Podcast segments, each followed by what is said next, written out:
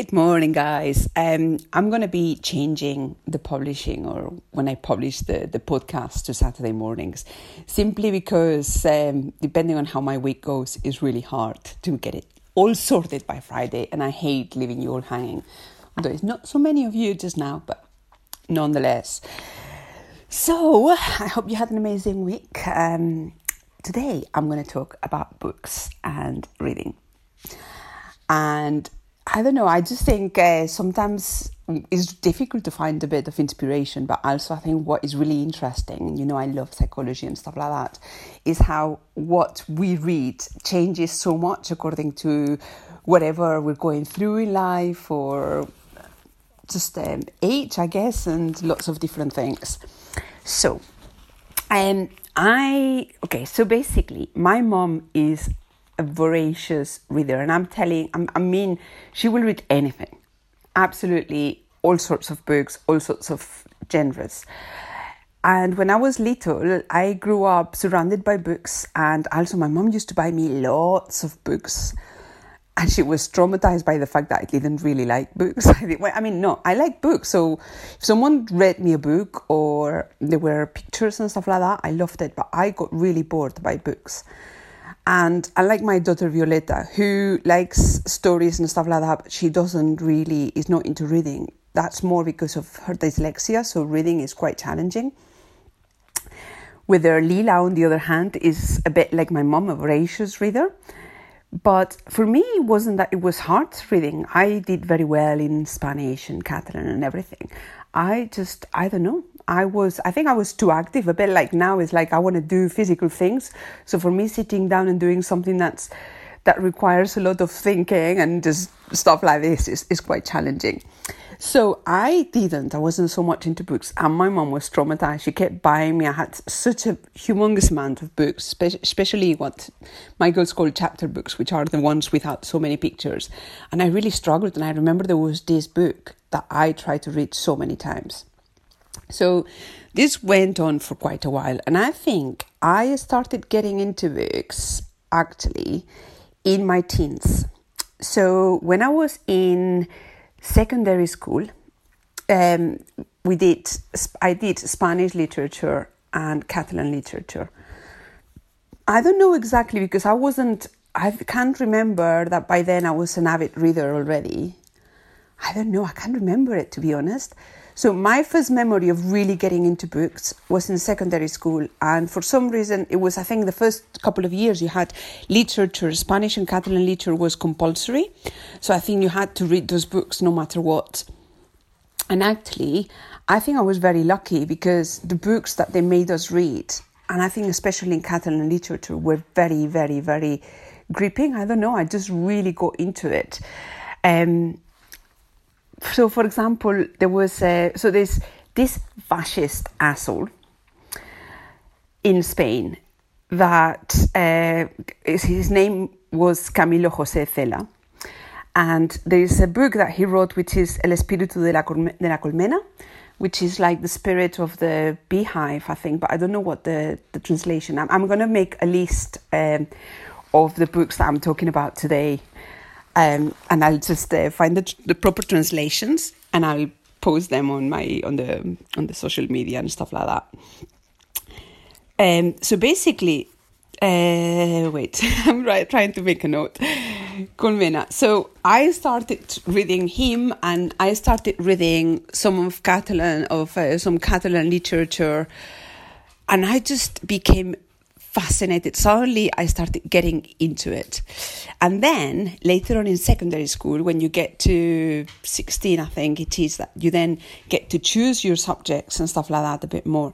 I got very much into philosophy. And believe it or not, I started reading the kind of thing that really got me. And I think that's when I really became absorbed by, by literature, was I was reading The Unbearable Lightness of Being by Milan Kundera. I was reading Boris Vian, uh, Kafka's Metamorphoses, and which is quite mental.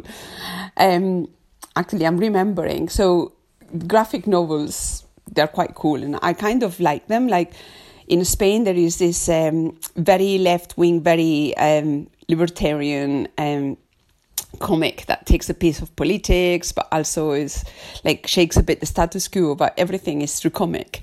So there's lots of different people that always, every single week, they have something in there. And I, it's called El Jueves, which means Thursday, because it comes on Wednesday. I don't know, it's funny. And uh, I absolutely love that. And I think I started to read it when I was fifteen. Actually, something that's really funny too. So when I was about eight, in the toilet, the magazines that were there was uh, Penthouse. And I there was a really good storytelling column towards the end of Penthouse, which I used to love to read. And then, which I'm supposing that is quite se- quite, quite sensual or something, but I can't remember. And then there was a comic at the end too. And I liked reading the comic, which is a bit crazy, isn't it? nine ten I'm reading this Penthouse in the toilet. But anyway, so apart from that, it was, so there is this guy in Argentina who um, was talking a lot about the political situation worldwide, but also very much in South America. And his name is Kino. And he created this series of comic books called Mafalda. And it's so funny because they're quite small, they're rectangular. I mean, the, the books in themselves are not small. It just uh, the shape of the book, the way it's published is quite small. So Mafalda, and so it's, it's a child, and there is her friends that are around her age or younger, a bit older. And each of them represents like um, probably a political or economic or just social view of society. And then basically there's all these interactions, and the way they react to anything is depending on that. And I think this is one of the first things I got really hooked on. So actually, before I started reading literature, I think I, I really was into comics. So I liked that one, and I liked Tintin, which I know now that it's a Nazi, which is horrendous, but I used to love Tintin. But I used to love Asterix, actually. Absolutely loved Asterix. So there is those. So, I mean, I, I don't know if I had to choose something that I absolutely loved being very young, it was Mafalda, definitely. And still, I still have them, and it's still so easy to read them because they are, you don't need to be a child to get into them. I don't think there is much translation of Mafalda, but again, I'm going to have a look, and if I find a link or something, I'll put it on my on my thing because it's really interesting, and I think it's really funny because he published them in the seventies, eighties, and I think they still, you can still apply them. So, yeah, that's Mafalda. Okay, so my reading. So I think then I got more intensely into reading potentially when I moved to Glasgow. So that was in my early twenties. I'd been reading a lot of things like philosophy, and also, I don't know, I guess I read a bit of everything at that point. But everything was like, um, I think it was quite uh, impressionist and philosophical, or maybe more classics, but everything from the twentieth century. So maybe because of the inspiration of the of literature and how Spanish and Catalan literature had affected me, and I discovered all these books. Like, um, wait, I've got some of them. So, um, okay, no, actually. But yeah, sorry. So I told you it was the El Espíritu de la Colmena is something that is quite relevant. But then, yeah, a lot of Boris Vian and Kant and the Metamorphoses by Kafka. So it was really funny because we had a group of friends. I mean, I have to say that my favorite subject at secondary school was philosophy. And we were so much into it that we had, um, our exams were on demand. It was only me and three of my friends. And it's because we were so into the philosophy that sometimes we would say to our teachers, we're not coming to class because we want to talk about this uh, f- this um, theory of this uh, philosophist. And we will go to a cafe and just have a two-hour chat about that philosopher because we were so obsessed about it. And I actually think that there, I think there is actually a really strong link between perhaps the way your intelligence develops and also your thought process and studying philosophy. And I mean, if it was for me, my children will have to compulsively study philosophy in secondary school. I think it's super important. Is the is the, the knowledge, understanding of thought, isn't it? So I think this is why my first fascination with books potentially was very much into philosophers. And I have to say that I have later on in life, I have tried to read some of these books and I can't. And but we'll come back to this, because this is what I say, that depending on what is going on in your life and also what stage in your life you are, it's like it's a different book. So sometimes if you have always read something, a t- one type of book, and suddenly you are incapable of reading that, it doesn't mean that you stop reading. It's, it's you stopped enjoying reading. It just maybe means that you have to find something else that talks to you better at that point. But I mean, I have to say, I think reading is super important. Um, so yeah, I mean, now I'm a lot more into podcasts, perhaps because my life is quite crazy. And sometimes I don't have the patience to find something.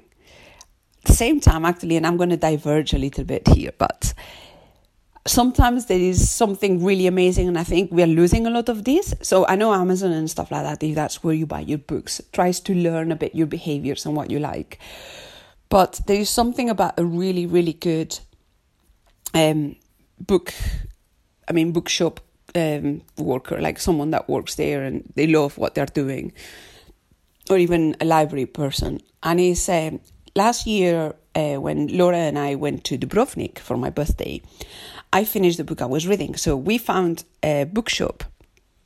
Uh, that was this small bo- bookshop in the very, very main street in the center of Dubrovnik, in the old part. And it was a small place full of books, and there were sections in most languages, so it was really cool. And I started looking for a book, and I started picking up some of the books, and some of the books were books that I had already read, and, I, and then I was reading the one, I was looking for the ones next to them. And actually this girl, and she was quite young, she must have been in her early twenties, she approaches me and says, if I am right, and these books, and she showed the, some of the ones that I had read, are the ones that you like, this book you will love. And uh, she gave me this book by Elif Shafak, um, which is ten minutes, thirty-eight seconds and three, I don't know, something like that. And is it was amazing. And I thought I wanted like someone like this. Every single time I need, to, I want to read a new book, I want someone to come and say to me, because you like this, you're going to like this one. She made it so easy, and then I was completely absorbed by the book. So I think this is a magic that is disappearing a lot, and I think it's really sad. Anyway, so that was my diversion.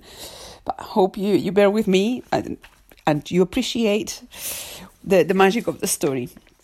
Anyway, so then it was really funny because uh, when I was in Glasgow, I didn't read very much for a bit, I don't remember, or probably I read, but I wasn't completely obsessed. But then um, at some point when I had gone back to live in Glasgow and everything, and just before we came, I mean, I, I don't know, I think when I moved in with David and his brother, I always said I even like fantasy. But Martin completely, and Martin is David's brother, and David to some degree were into fantasy, and they had this uh, this series which is uh, linked to the Belgareth. Well, Be- the Belgareth is is in it. It's by David Eddings, and actually I found out that his wife also helped, but because it's a very chauvinistic world, the the world of fantasy, then she wasn't named so much in the books. So um, I think it's about twelve, fourteen books, and I could not put them down. And I'm telling you that I probably, until I finished the twelve books, I was so antisocial, I wouldn't hold very many conversations. I was so obsessed. And it's funny because um, I was working in a bar and I was desperate to go back home so I could carry on reading. And one night, David tried to make me an amazing dinner, and he bought these uh, tiger prawns. And then I was sucking the heads of the tiger prawns, and I pierced my mouth with one of the, the antenna of the prawns. And the following morning, I woke up and I was like elephant woman, because it had infected my cheek. And because I worked in a bar facing the public, my boss told me, okay, don't come until it goes down. So I was, for two or three days, my face was inflamed. And I seriously, I can't believe I have no photos of then. But um, I was like elephant woman. And it meant that I spent about forty-eight hours just being able to read, read the, the Belgareth thing. So there you go. I mean, having said that, I haven't found very much more fantasy after that that I really liked, or just pure fantasy. But I remember this, and I actually still have the series here, and I'm trying to convince Lila to give them a try, which was really cool. So after that, actually, the other really clear, I mean, I've read before Windows, but I think my I'm giving you more of a, the, the ones that really stick with you, you know, when you really remember reading something. So then in about two thousand two, which is when David got his graduate job down here in London and we moved to London. And I knew that summer I was really stressed because I knew I was going to start university, and I was self-doubting my language skills to go to university in English. I spent the whole summer reading the whole, the complete works of Jane Austen, and especially Pride and Prejudice, and I read that over the summer. And as a result, when they did the test, because here in London, a lot of the time the universities, especially for mature students, but in, in general universities, they will do an entry maths and English test. And I think it's to understand who needs support and stuff like that. I did amazing in English, even better than um, uh, my friend James. He was English and he started uni with me, and then we were laughing about this. So there. Then a, a constant that I've always had was John Irving, and it was I fell in love with John Irving with The World According to Garp, and I still is still one of my favorite books. I mean, I've tried to read it lately and I didn't get so absorbed, but I still remember the feelings and the way it's written. And I don't know, there's something about John Irving that I find I like the way he he he writes, and actually it shows you that someone can be very creative. With, and even though always the stories, they have certain commonalities, like the environment where they are written, the kind of stories, the kind of family dynamics of those characters. There's lots, it's, it's really funny because there's lots of commonalities, but yet is very creative. So each of his books, they, are, they have this crazy edge. And this brings me to my point. So my favorite genre, all my life, but I think is specifically, I mean, especially in the last few years, I've become very, very aware, and also it's even intensified how much I like this genre. And I have to say, I spent about forty minutes yesterday trying to find out what it is called. So it is fiction, but my favorite genre, genre is magical realism and psychological fiction. And they're a bit similar. So basically, it's a kind of a things that are kind of possible, but they are a bit crazy. And uh, I think the psychological fiction is very, very obvious because I am so much into the sociology and psychology and why we are the way we are and how can we, how some people are so quirky and stuff like that. So yeah, so magical realism. Um, I know, I mean, I'll talk about this later, but there is the fiction versus non-fiction, and I want to talk a bit about what that how some people are more into it or not. But I'm going to talk about fiction. I mean, non uh, yeah, fiction, because that's what I have always really enjoyed, to be honest. So I absolutely loved Harry Potter. I hate the movies. I don't hate them. I just I loved the story, the, the reading the books, to the point that I had a subscription, and the day that a new Harry Potter went to the shops, I will receive it at home before eight a.m. thanks to Amazon. And this, we are talking about two thousand three, okay, so or two thousand four, so it's crazy. But um, I absolutely loved Harry Potter. I read them all as soon as they were out. And then I watched a few of the movies, and then it got to the point that it, I found it so disruptive to the world I had created reading Harry Potter that I just couldn't deal with it. Um. But then it's like the, the, the rest of it is like things like uh, David and I went through, we discovered Gabriel García Márquez, which is, uh, he wrote things like, um, I don't know, well, ta- uh, Love in the Time of Cholera and things like that. And David and I basically read one after the other every single book. one hundred Years of Solitude, everything by Gabriel García Márquez, both of us. And it's like we were buying two books, and one was reading one first and the other one the other. And then we just like, it went for about four or five months that we couldn't stop reading Gabriel García Márquez, and we were exchanging books. And it's funny because David and I don't share very much, very similar book type. Like, we like very different books.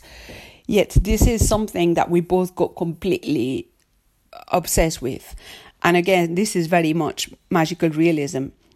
Then uh, there is The House of Spirits, and this is Isabel Allende. So Isabel Allende is a Chilean, I mean, okay, Gabriel García Márquez is, is Colombian. Having said that, me being Spanish, I read Gabriel García Márquez, everything of his in English.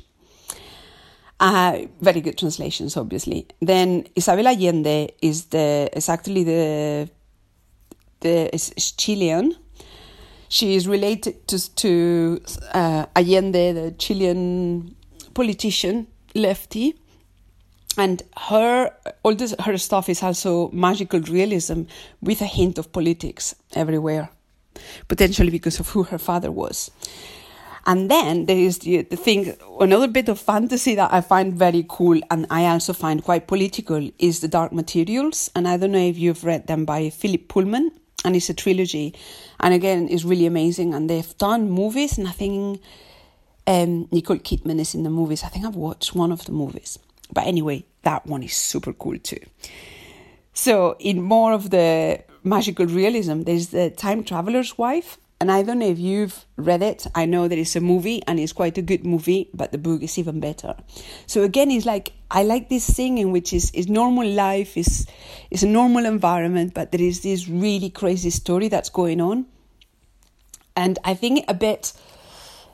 I'm a bit the same with movies. I like very indie movies. I like things like Juno and, um, I don't know, um, the Silver Linings playlist and stuff like that. But uh, there is, oh, what what's the name? Oh, crap. I hate it. Okay, if I remember it, I'll do a post about the, the movie I'm thinking about. But it's also the kind of a story. So sometimes you can find this kind of magical realism in movies. And I wonder whether there's a book about some of these book about some of these movies that I'm thinking about. Anyway, I'll provide a list. Don't worry about it. So, psychological fiction. So there's things like A Spot of Bother, and it sounds like what, but it's actually the kind of books that really I get completely invested in. Or Eleanor Oliphant is completely fine. Or there is The Woman Who Went to Bed for a Year. And all of these are like stories of a person that could, it's very, very possible that people like this exist. But for whatever, they're going through massive change in their lives or rethinking of themselves. And it's the way the story is told. And I don't know whether the reason why I like them is because it explains certain things and kind of says it's, it's okay to behave in a weird way sometimes when you're going through shit. So I think these are amazing books. And uh, I was like... You know, the incident, the night incident with the dog in the night, or the incident with the dog in the night time, or something like that, which is about a boy with autism. Um, The Virgin Suicides, which is a bit harsh, but I really, really loved that book. Um, I don't know. I'm trying to think. Uh, there's one about the old, the hundred-year-old man that jumped out the window, or something like that. That one is absolutely hilarious too. And again, it's psychological fiction, and it's these stories of people reaching this point of like, I've had enough, or this sucks, and this is my reaction. Instead of trying to behave and trying to keep on within the boundaries, I'm just going to express what I feel, and I'm going to leave what I feel, and fuck it. So those are really, really cool and really interest, intelligent. And I think also so a lot of the time it's about the way things are written. And then there is a bit of uh, historical fiction, I think, that I like. So, and especially from the the forties and fifties, there's things like uh, the Potato Peel com- um, Society or something like that, or the book on Potato Peel Society, which is... And I don't know whether, I think it's a true story. And they, I read the book and then I watched the movie because they did a, book, a movie about it a few years ago. And basically it's about uh, during, I think it was it, the Isle of Wight or something like that, or Jersey. No, the Jersey. So it's the Jersey Potato Peel Society. And it was about uh, kind of a resistance group in Jersey. Uh, which was is really, really cool. And then there is Dear Missus Bird, and this one is fiction. uh, but again, it's a bit on the same subject, is uh, post-war. And usually it's always from a woman's point of view that I like these books, because I think, I don't know, it shows you a bit of what was going on in history, especially around the war time, time and stuff like that, but from women. And I think it was because it was a really, especially here in Britain, it was a very big turn into how women were seen and what their powers were, and also about the way women saw themselves. So there's Dear Missus Bird, which is about a girl that wants to be um, write, write, be a writer, basically. And she takes over this article by uh, without telling anyone in the newspaper. And then there is The Sugar Girls, which again, I think is a true story. And it's about, is it Castor Lyle or not? Something like that. Oh, I can't remember. But anyway, it's the, the big sugar company here in... And actually, you can see the, the factories in the by the Thames. If you go on the D L R, I can't remember where you're going, if you're going to see it, but the, there's the factory there. So, oh yes, if you're going towards City Airport.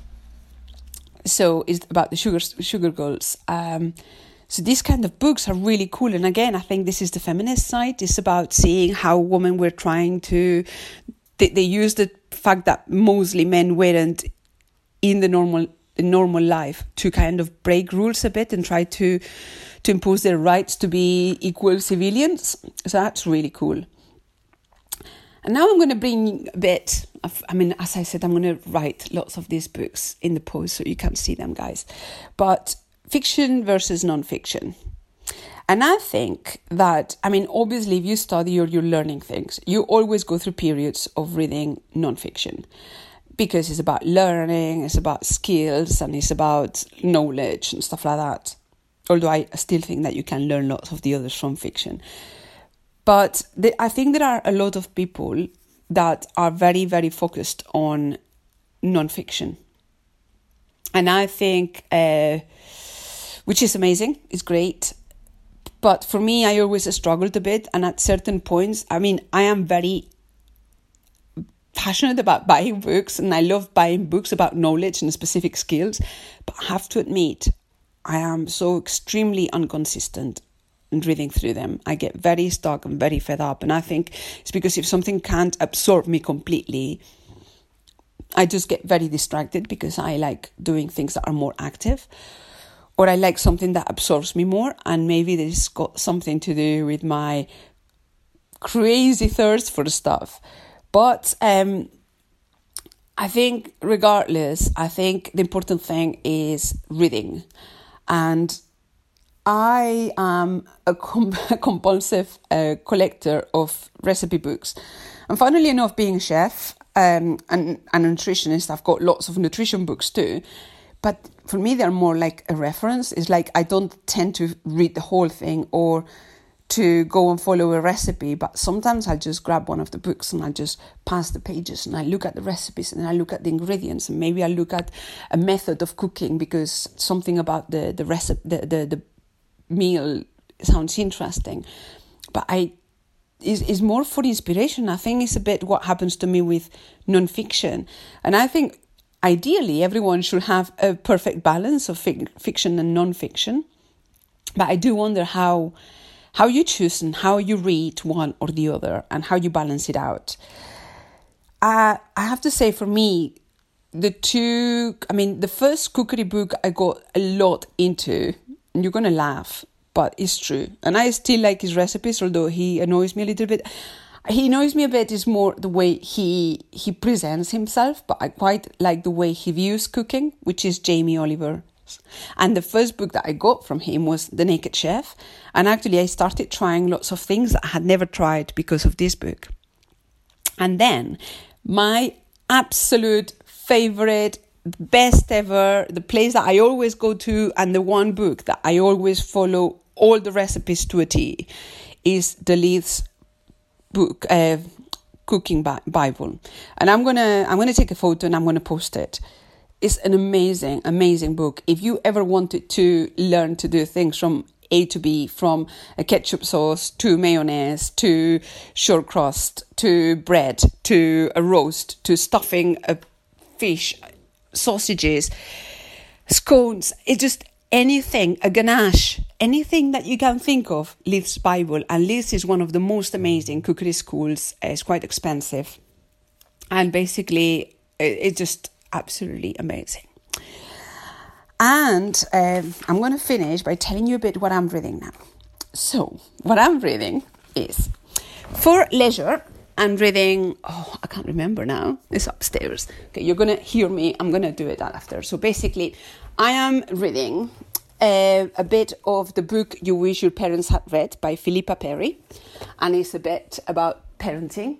And again, it's a book, I mean, I'm going to talk about parenting with you. Then for my course, I am reading Hypnotherapy, a Practical Handbook, Hypnosis for Change, The New Hypnotherapy Handbook, The Art of Hypnosis, and First Steps in Counseling. So that's quite interesting, I think. But wait, I'm going to take you with me upstairs because I want to tell you about the book I'm reading. And the book I'm reading right now for pleasure is beautiful. I thought is I had this book because I had read it before, but I think David may have read it. And that's why I have it. Because I don't recall it as I'm going, but actually it's beautiful. Or maybe I started it and I never read it completely. But it's uh, called Half of a Yellow Sun, and it's by Chimamanda Ngozi Adichie. And it's talking, it's a fictional story about the how the, well, about a group of people, a mixed group of people in Nigeria when the Nigerian Civil War started. Although it's not started yet, and I'm nearly halfway through the book, but it is beautiful. And also, it's like, I think I'm very, always very interested in people, and that's what gets me about a book. It's more, more than the story, it's about the development or how the discovery of that person, rather than whatever they're going through. Although that's always entertaining, but I think it's about the quality of writing. I don't know. Anyway, I hope I didn't bore you, but I just think, I don't know, I would love you guys to please message me on Instagram at Raw Womanhood Podcast all together, or on the Facebook, which is again, Raw, uh, Raw Womanhood Podcast, and just let me know what books you love and why, or something about a genre that maybe I haven't spoken about. There is lots that I haven't spoken about because I don't want to give you an hour about books. But I want to know. I want to know what you like reading. I want to know what the one book that really said something to you and you went crazy about it. Another thing is I've never given you uh, my email or the, the podcast email. Again, is Raw Womanhood Podcast altogether at gmail dot com. So please let me know, guys. What do you read? What do you love reading? Share. And I hope you enjoyed this. And remember, look at the silver linings. Be very happy. Try to enjoy your week. And please share, like, subscribe, everything. I want people to be listening to me. I'm an egocentric, I'm afraid. But anyway, I hope you have a great week. And I'll see you Saturday next week.